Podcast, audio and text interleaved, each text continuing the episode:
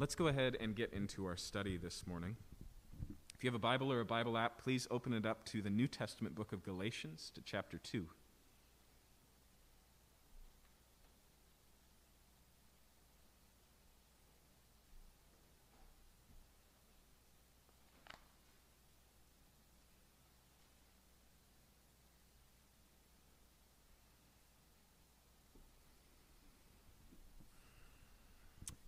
Joined with us the last few weeks as we've been working through the book of Galatians, we've been focused on the good news or the gospel.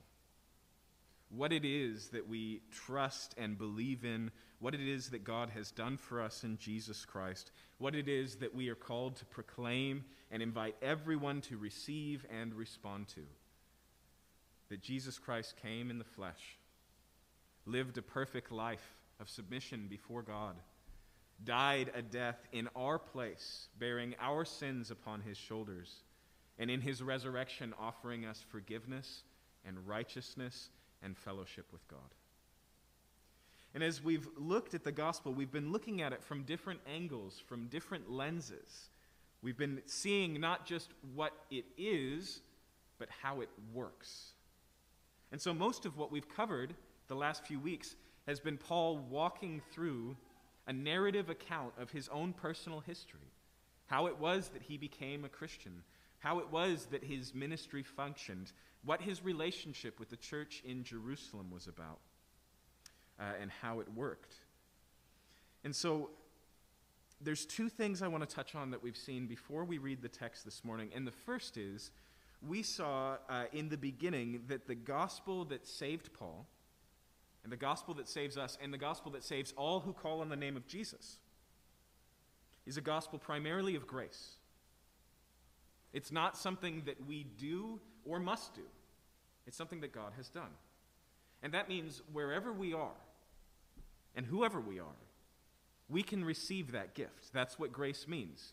It means that God has done everything necessary for your salvation, and there are no prerequisites, there are no preconditions. Second, we saw last week, because of that, the gospel creates a community of love and unity because we are all made one by that same gift. We all receive the same Spirit of God and share that in common. We're all part of the same body of Christ. We all share the same eternal destiny. We're all part of the same family. We're all being built together into the same temple. And so we talked last week and we saw in Paul's own words and story that when that unity is threatened, when there's division between those who call themselves Christians, it threatens the gospel itself. When we get to this passage, both of those things salvation is by grace, and salvation leads to unity, and that unity is primary seem in tension. As we read this, we're going to see confrontation. We're going to see a public calling out. We're going to see a challenging, and we're also going to meet the fact that the gospel comes with demands.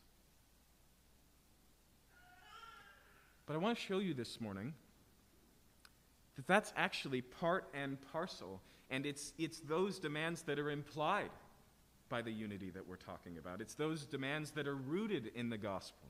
And that even Paul's confrontation here is for the sake of that gracious gift in Christ and its demands, as opposed to self made demands of worth that we put on and divide the body of Christ.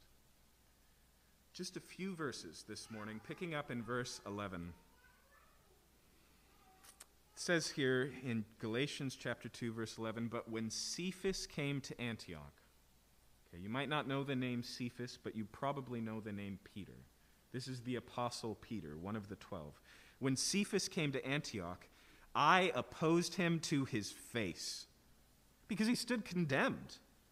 For before certain men came from James, that's James, the brother of Jesus, one of the pastors in the church in Jerusalem, he was eating with the Gentiles.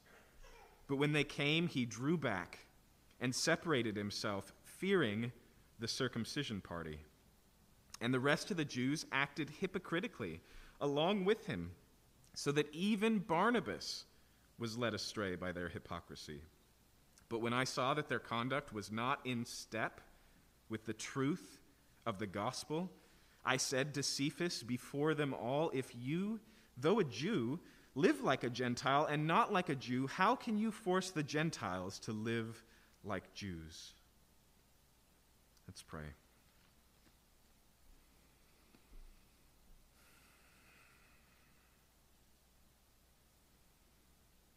Father, you are so gracious, and you've designed salvation in such a way that it can be responded to simply and immediately. Without understanding all of its implications, without knowing all the ways it works out in our life, without knowing what it fully means, even a child can receive, confess Jesus as Lord, and become one of your children.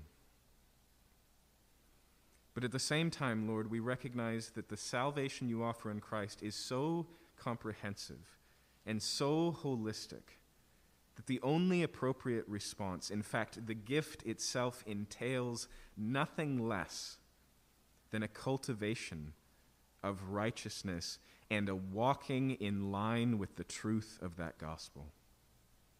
I pray as we look at it this morning, you would give us the discernment to see where it is that you are calling us to follow you as Lord, and simultaneously the things that we impose upon others that have nothing to do with Jesus and actually divide the body of Christ that need to be opposed.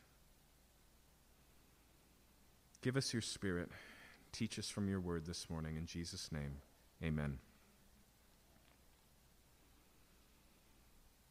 I want to focus this morning on that sentence in verse 14. But when I saw that their conduct was not in step with the truth of the gospel.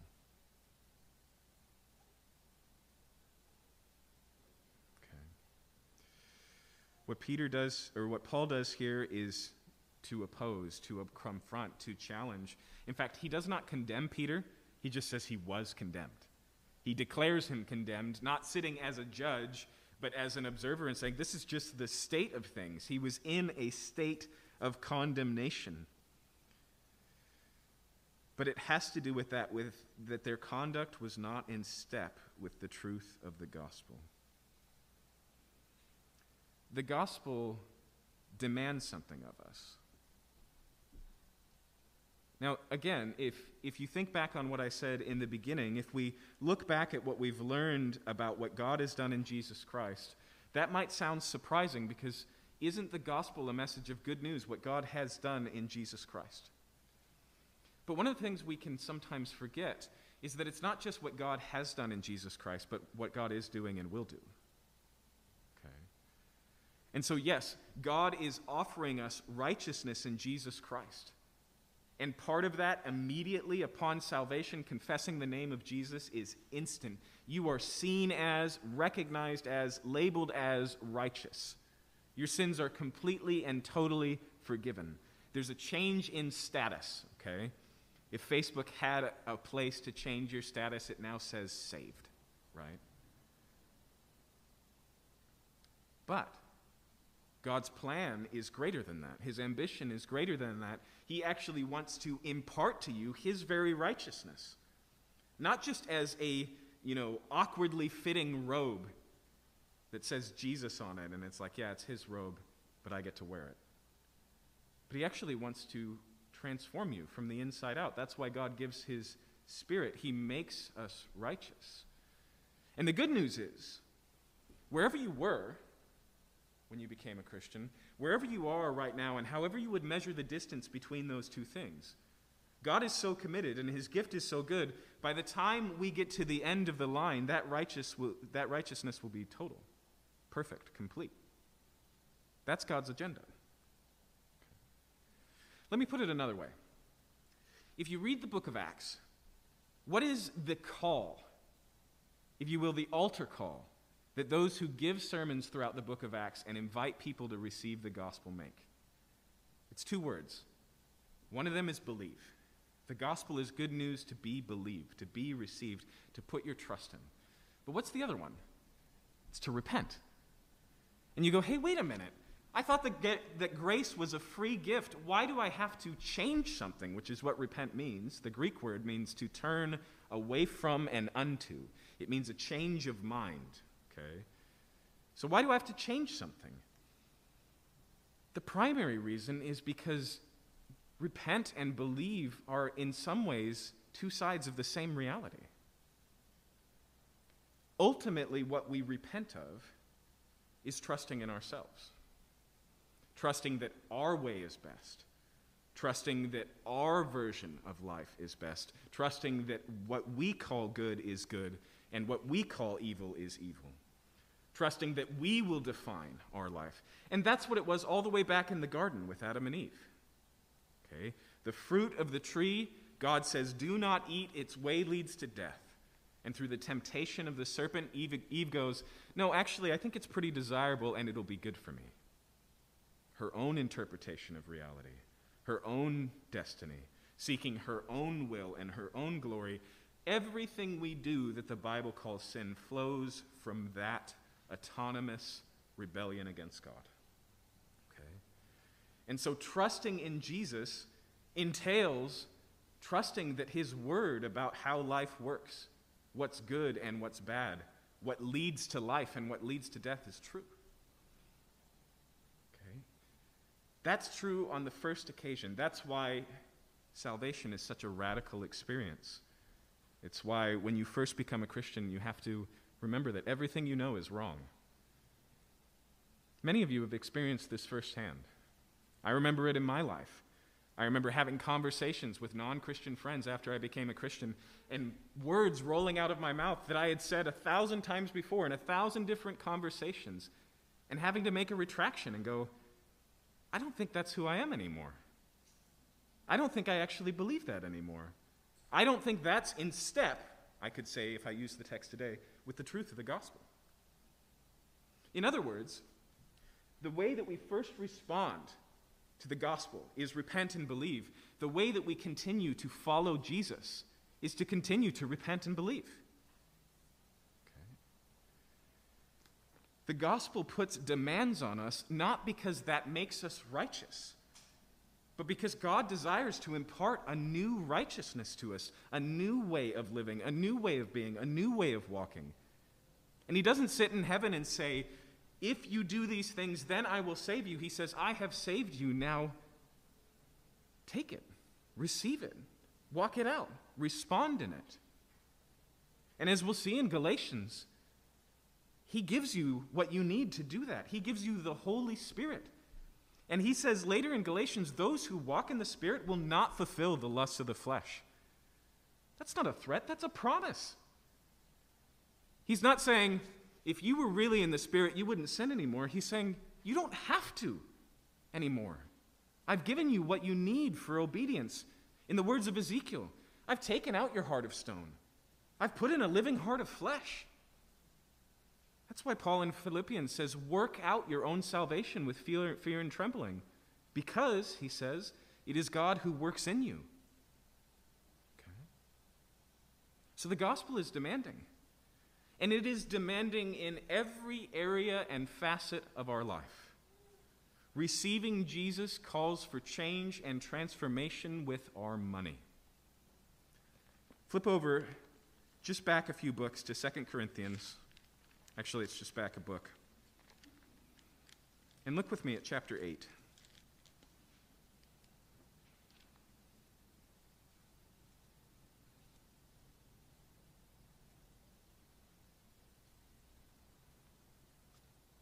He's talking to a church here in Corinth. He's calling them to give generously to the poor in Jerusalem. In fact, if you've been following along with us in Galatians, we've seen reference to this idea already. We saw it last week. The apostle said, We stand with you. The same God is at work in you, Paul. The same gospel that you proclaim is ours. All that we ask is that you remember the poor. And he says, I already have that heart. He loved the Jewish Christians in Jerusalem who were suffering because of a famine. And so he went to his churches, including the one he planted in Corinthians, and he took up an offering. And here he's calling them to give generously. And I want you to notice that he doesn't use guilt. He doesn't promise them, you know, shiny baubles in heaven. He doesn't use reward. He says it's suited to the gospel. This is what it looks like to believe and receive. Notice what he says here in chapter 8 of 2 Corinthians, verse 9. For you know that the grace of our Lord Jesus Christ, that though he was rich, yet for your sake he became poor, so that you by your poverty might become rich. He says one of the lenses you should view your salvation from is that you were bankrupt, not being able to pay your own debts to God. And Jesus was perfect, God Himself. And He laid that aside, became poor, became a man, so that you might become rich. So, what does He say after that? He says, verse 10 And in this matter I give my judgment. This benefits you. Generosity is good. It's not just part of God's character, it's part of God's righteous character. And so, the way we understand what God has done for us in Jesus Christ changes the way we handle our money. God's generosity should flow out of us into generosity. But not because God says, All right, I saved you, okay, and now you also need to give. It's, I saved you, and that makes us giving. Generosity flows in us and therefore flows through us. I'll give you another example. The gospel demands that we steward our sexuality. Look with me at 1 Thessalonians. Okay. Move past Galatians, Ephesians, Philippians, Colossians.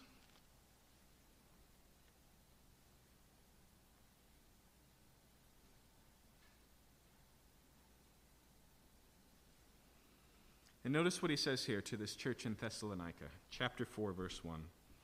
Finally, then, brothers and sisters, we ask and urge you in the Lord Jesus that as you received from us how you ought to walk to please God, just as you're doing, that you do so more and more.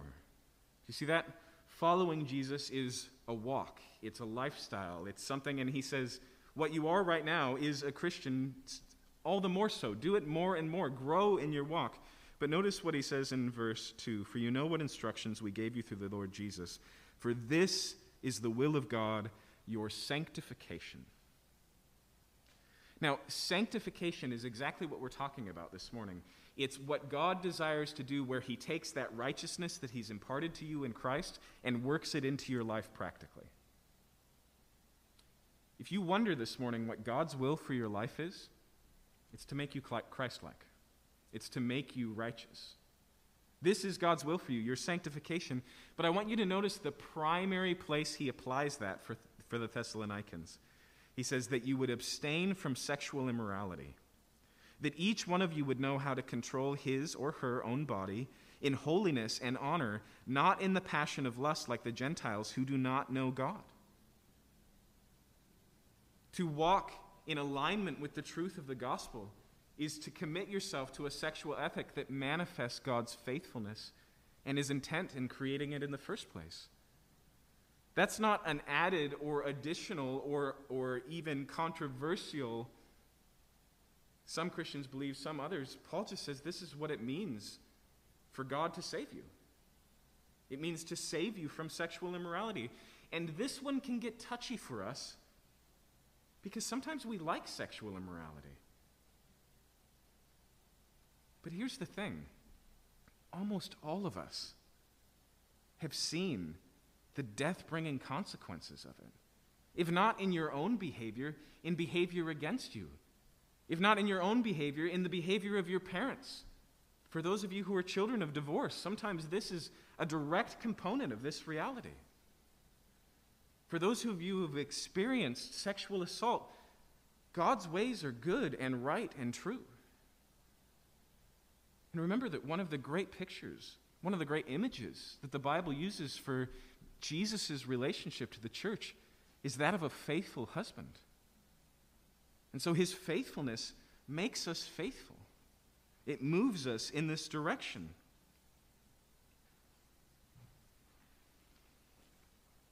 If I could summarize, the gospel puts demands on every area of your life. Let's just look at one more place, one that's close to here, this one in Titus.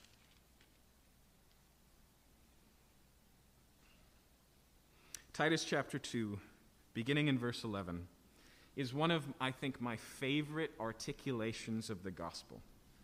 And the reason I love this one, because there are other ones that I love. You know, John 3:16 is great because it's simple, easy to memorize, and beautiful. For God so loved the world that he gave his only son so that whoever believes in him will not perish but have everlasting life. And that's true. But what we find in Titus is a broader truth. Listen to this. Verse 11 For the grace of God has appeared, bringing salvation for all people. That's it, right? Salvation by grace. Then what does it say? Verse 12 Training us to renounce ungodliness and worldly passions, and to live self controlled, upright, and godly lives in the present age, waiting for our blessed hope, the appearing of the glory of our great God and Savior Jesus Christ, who gave himself for us to redeem us from all lawlessness, to purify himself a people for his own possession who are zealous for good works.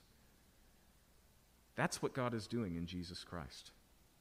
Not just saving people from hell, but as it says here, purifying for himself a people for his own possession who are zealous for good works.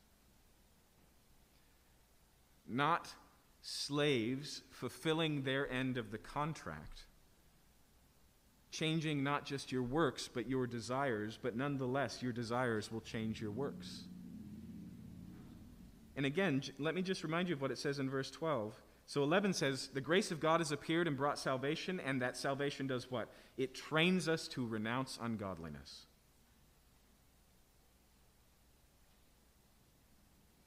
The gospel demands something of us, not for our salvation, but for the application of our salvation. One of the ways we talk about what it looks like to follow Christ is with the word submission or sometimes the word surrender. I like that word because it's helpful, because it saves us from the mistake of thinking that Jesus just gives us a fresh start and then says, You better do better this time. Submission is a passive posture. If someone is in submission, they are the direct object, not the subject of that sentence. When we submit ourselves, we submit ourselves unto something. And this isn't merely God's authority, but His working. We yield to God. And we'll see this later in Galatians. But although it is passive, it is tremendously active. We have to seek it, allow it, surrender to it. Let me sum it up with just one more verse, one that I quote all the time. Probably no fuller account of the gospel that we believe is given than in the book of Romans, chapters 1 through 8. It's full, it's big, it's comprehensive. It deals with every aspect, every avenue of it, all the way until it cascades into this climax in chapter 8 of all that God will have done when it's all said and done. And then, after a brief interlude in chapters 9, 10, and 11, Paul gets to his application. He says, All right, therefore, I beseech you, he says, therefore, brethren, because of God's mercies, because of what God has done in Jesus Christ, that you offer your bodies as a living sacrifice. Now, two things. One, he goes on to say that it's reasonable that we would respond giving our whole lives to Jesus. Why? Because the God of the universe gave his whole life for you. But have you ever noticed that it says a living sacrifice? It would be easier, right, if it was just death for death. But a living sacrifice is something different. But there's another thing living sacrifices have a tendency to crawl off the altar. This is a yielding, it's a surrendering, okay? But it is a direct implication of the gospel itself. So, the fact that Paul opposes Peter here does not deny the grace of God, it demonstrates it, it shows it. And you go, well, what about unity? I thought the thing that gathered us together and kept us unified was that grace. That you were no better or no worse than me, no more deserving of God's salvation. That the differences that we have, whether it's of wealth or of status uh, or of culture or these types of things, even of righteousness, none of us comes at a different metric. The gospel is a great leveler. But here's the thing about unity unity entails commitment. In fact, community entails commitment. And, you know, I've only been alive for one generation, so it might be inappropriate for me to compare now to other times that I wasn't present for. But I know that all of you know along with me the longing we have in our hearts for a real community, for the real relationships of love and support and fellowship. But we bristle at the idea of commitment. I want you to support me and be there for me, but I do not want to be held accountable. My life is my own. I want you to always show up for me and give me the help that I need and give me your advice, but don't expect me to take it. That's my business. Unity requires commitment. I mean, to just put it in one really obvious way, we are still works in progress which means the greatest threat to the unity of Christ is not out there, it's right here. It's right here. God has made us one in Christ. Why are we so divided? Because we're divisive. okay. And so, part of that unity stems from a loving commitment to remind one another to point one another towards Jesus, to walk with one another as we follow him, to stir one another up, as it says in Hebrews, to love and good works, to hold one another accountable, to recognize that sin leads to blindness, and to point out what's no longer seen, to recognize that repeated sin sears the conscience, and to seek, like a good surgeon, to remove the damaged tissue and make it sensitive again. Now, again, this is completely different than sitting in the seat of judge, jury, and executioner, of walking around in condemnation and, and declaring people to be unworthy of your love and attention. This is the faithful commitment of a family to want what's best for one another. Okay, it's different than that. What that often looks like, this recognition that the gospel needs to be put into practice in our life, that it trains us, that we're all in training, if you will, that we are all disciples of Jesus. The way that this often plays out is simple and quiet. It happens privately.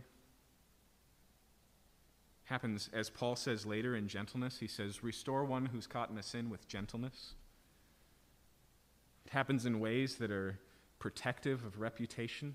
Jesus says, if your brother sins against you, don't go to someone else, go to him. And if he will not hear you, just bring one other person. And if you won't hear then, then bring it to the church, right? There's an escalation there, and the escalation is to preserve the reputation. It's to reflect love. Interventions are sometimes necessary, but they're scary. And they're big. And sometimes that can be the greatest threat to them working, right? Because you're surprised. And what do you think? Everyone I know is against me. But the way that this generally works is loving, it's gentle, it's quiet, it's private. It happens when things are small. So, isn't it strange here that Paul doesn't seem to take his own advice? In a, in a page later, Chapter 6, verse 1, he says, Restore someone who's caught in sin with gentleness. Does that sound like I opposed him to his face? Paul is uh, familiar with the teaching of Jesus. He repeats it in other places in Corinthians of how we're to handle sin. He knows that it's supposed to be quiet and private. Why does he publicly denounce Peter here in front of everybody? The difference matters. But again, it's worth pointing out here that what Paul is doing is really in the same key, in the same tune. It's Peter, you're not walking in step with the gospel. But let's lay out these differences because some of us can tend to be zealous and we'd much rather do things like this. Okay? Some of us have that kind of Pharisaical bent. And even before we were Christians, we were great at telling people what was wrong with them. And so we bring that into the church, and our fingers are just constantly pointing. Some of us are boisterous by nature. Some of us who grew up in families where the only way to handle conflict was at, you know, a decibel level of 12, a decibel level of 12, you know. That's actually not Paul's way, by the way.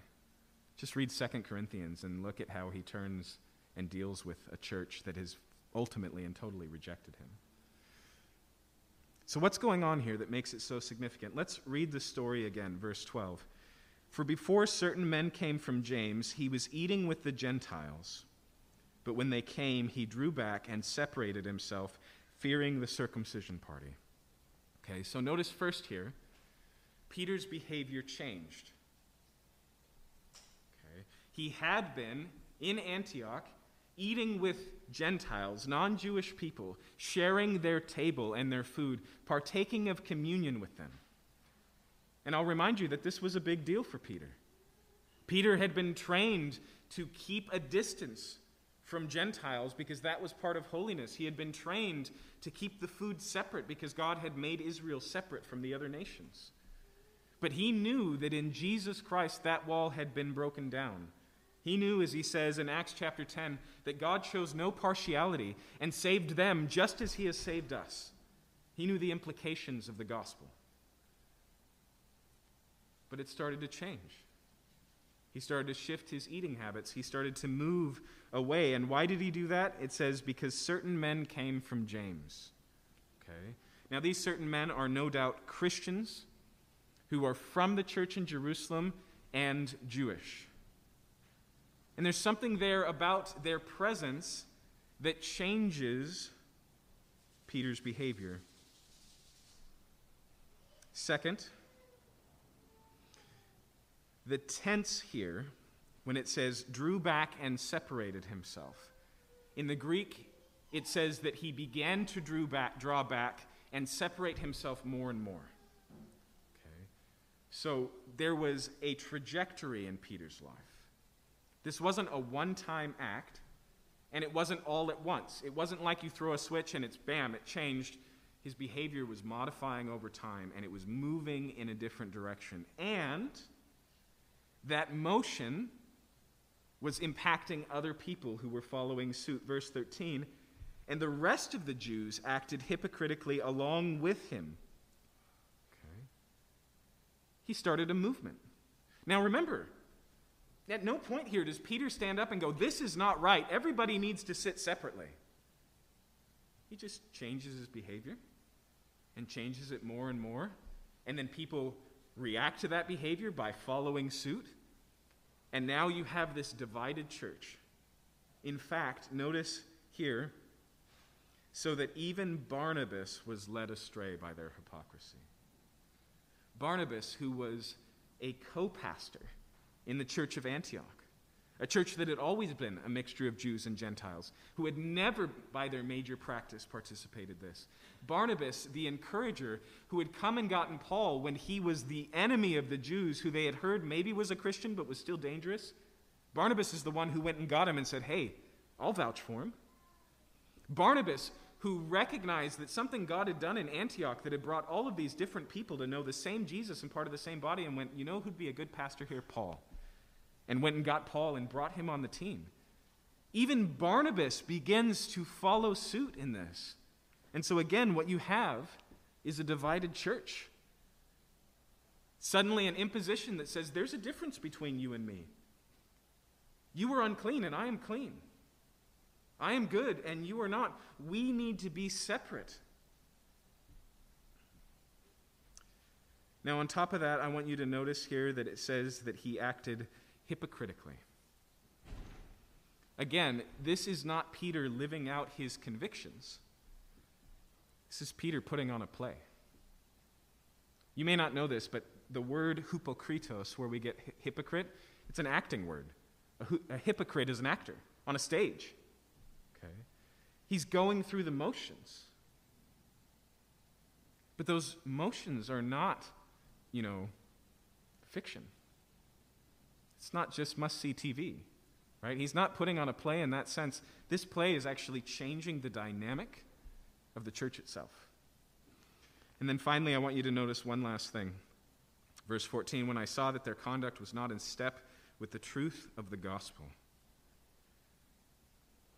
This wasn't a small issue. This was salvation on trial. This was a gospel issue. If you will, this was a doctrinal issue. And again, that's maybe a surprising statement. Did Peter make a doctrinal statement? Is he being a false teacher? No, but he's not walking in step with the gospel.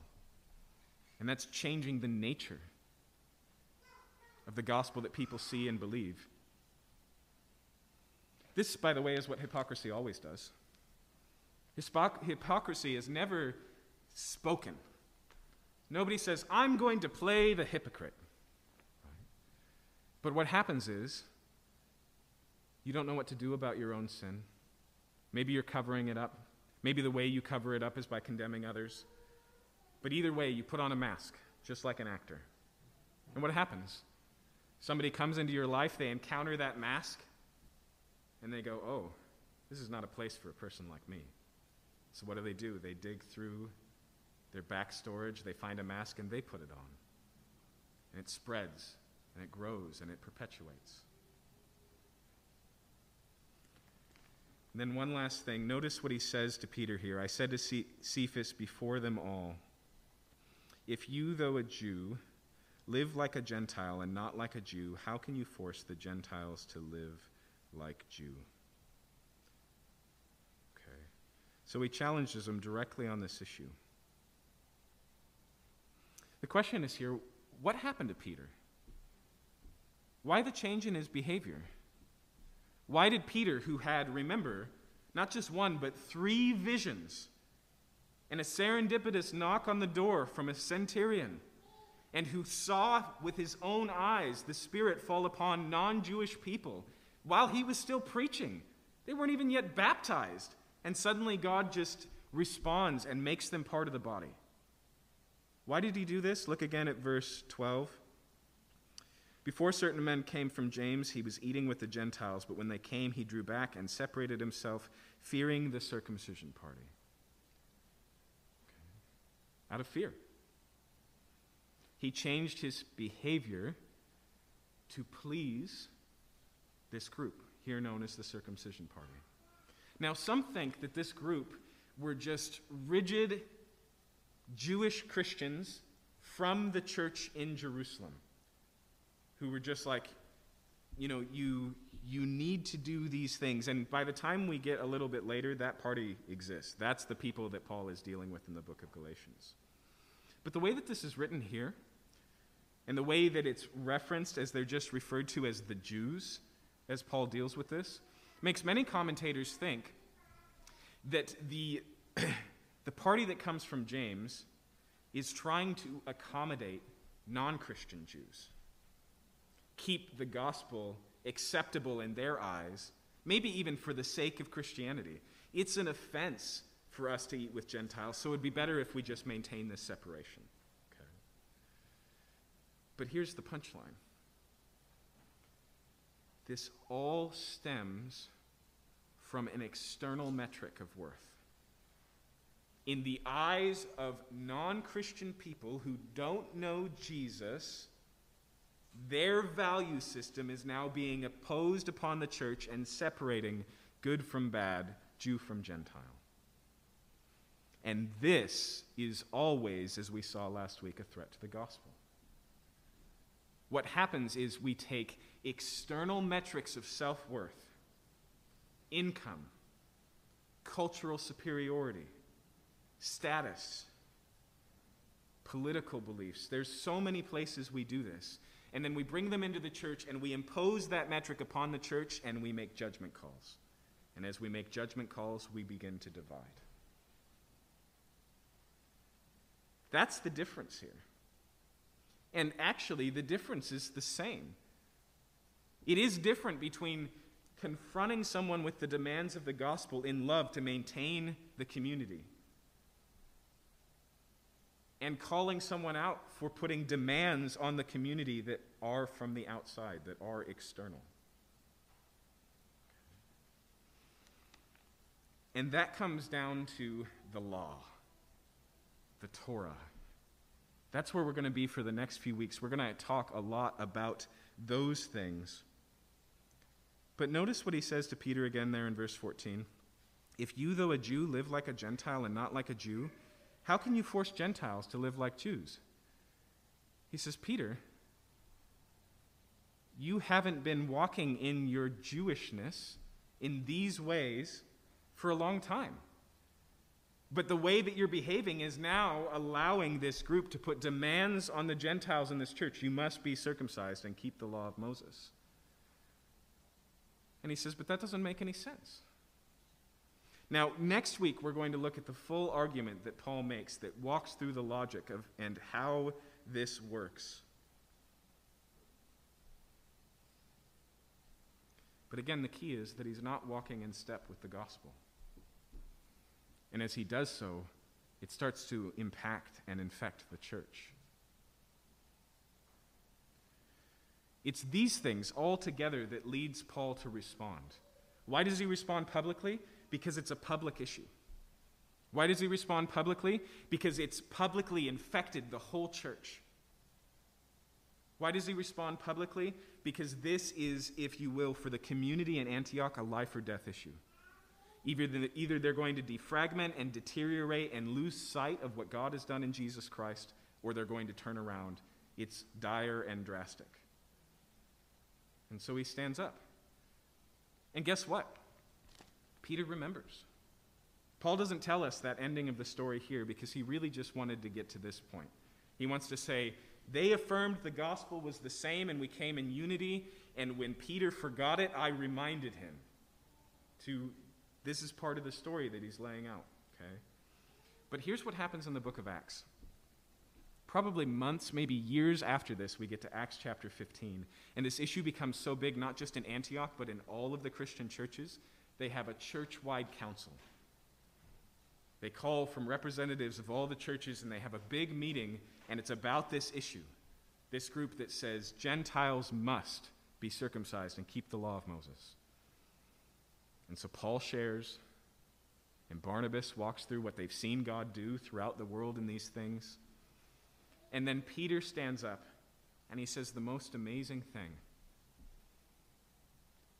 He says, We need to remember that God saved them just as he saved us. Okay. And what's really interesting about the wording I'm going to pull it up because I'm afraid to get it wrong. What's really interesting about the proclamation here that Peter makes, again, just months or years after this confrontation, he says this.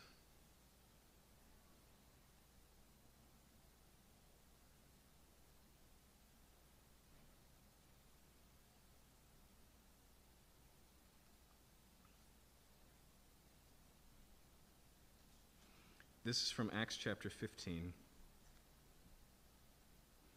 And Peter is speaking, and he says this, verse 10 Now therefore, why are you putting to test God by placing a yoke on the neck of the disciples that neither our fathers nor we have been able to bear?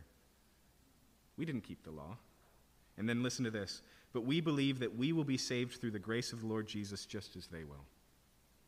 Do you see what he doesn't say? He doesn't say they'll also be saved. He says, We believe this is how we were saved. As we'll see next week, Paul recognizes that the gospel can't be a prerequisite, or excuse me, the law can't be a prerequisite for the Gentiles because it didn't pre approve the Jews. The law did not bring about salvation, Jesus did. And so they cannot put this thing that never accomplished what it was supposed to accomplish. It is external. And so he stands up and he makes a stink and he calls out and he condemns for the sake of the gospel, for the sake of the unity of the church, for the sake of the loving community that God is creating, that is defined by, that norms are normed by Jesus Christ and not the Old Testament law. Jesus Christ and not circumcision. Jesus Christ and not ethnicity. And these types of things.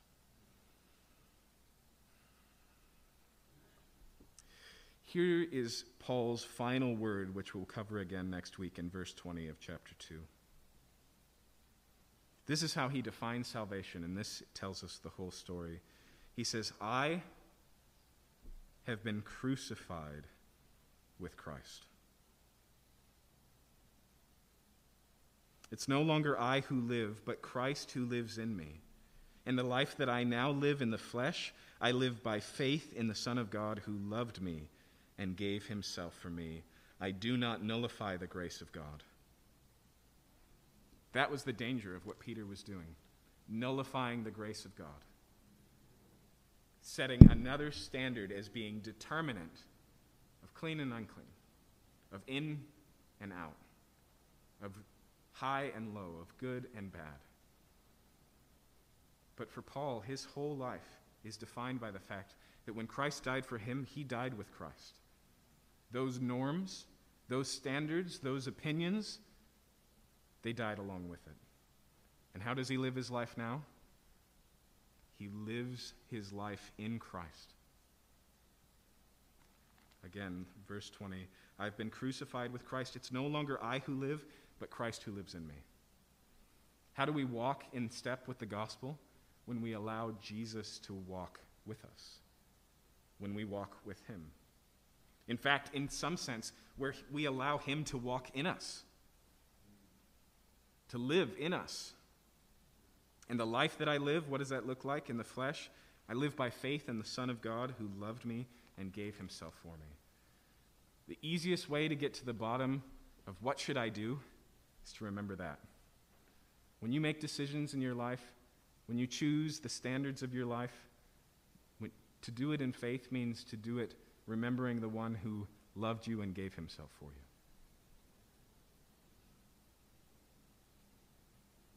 The gospel is comprehensive. And it leads to this loving community that works together to work out our salvation, to more greatly manifest the righteousness of God and enjoy fellowship with Him. And so that means that that community is threatened by external standards. And it means that there's an accountability system in love, a community that comes alongside and moves towards the same place and wants everyone to arrive together. But at the heart of that, it's not a man made community just trying to be a community of love and peace or even of righteous good works. It's a community that aspires to be the body of Christ because that's what God has made it. It's a community that recognizes that God is building a temple, and that temple is holy, and it manifests not us and our good works to the world, but the goodness of God. That's what a temple does. It's the place where people meet with God.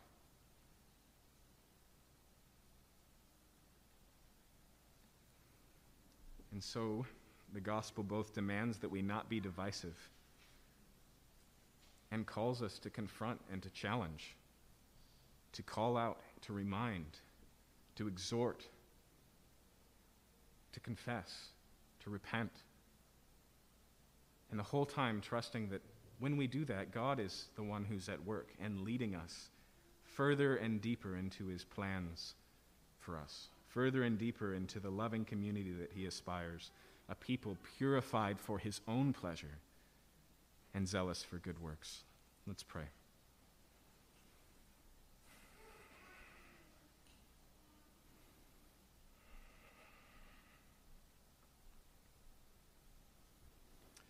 Jesus, I ask for each one of us this morning who has known you and who has walked with you that you would remind us of, of just that radical alteration that we went through.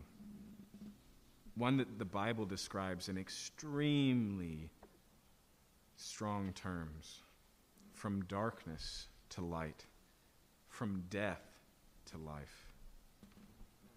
Help us to recognize this morning that that was the first fruits, just the beginning of what you desire to do in our life, of the work that you have for us.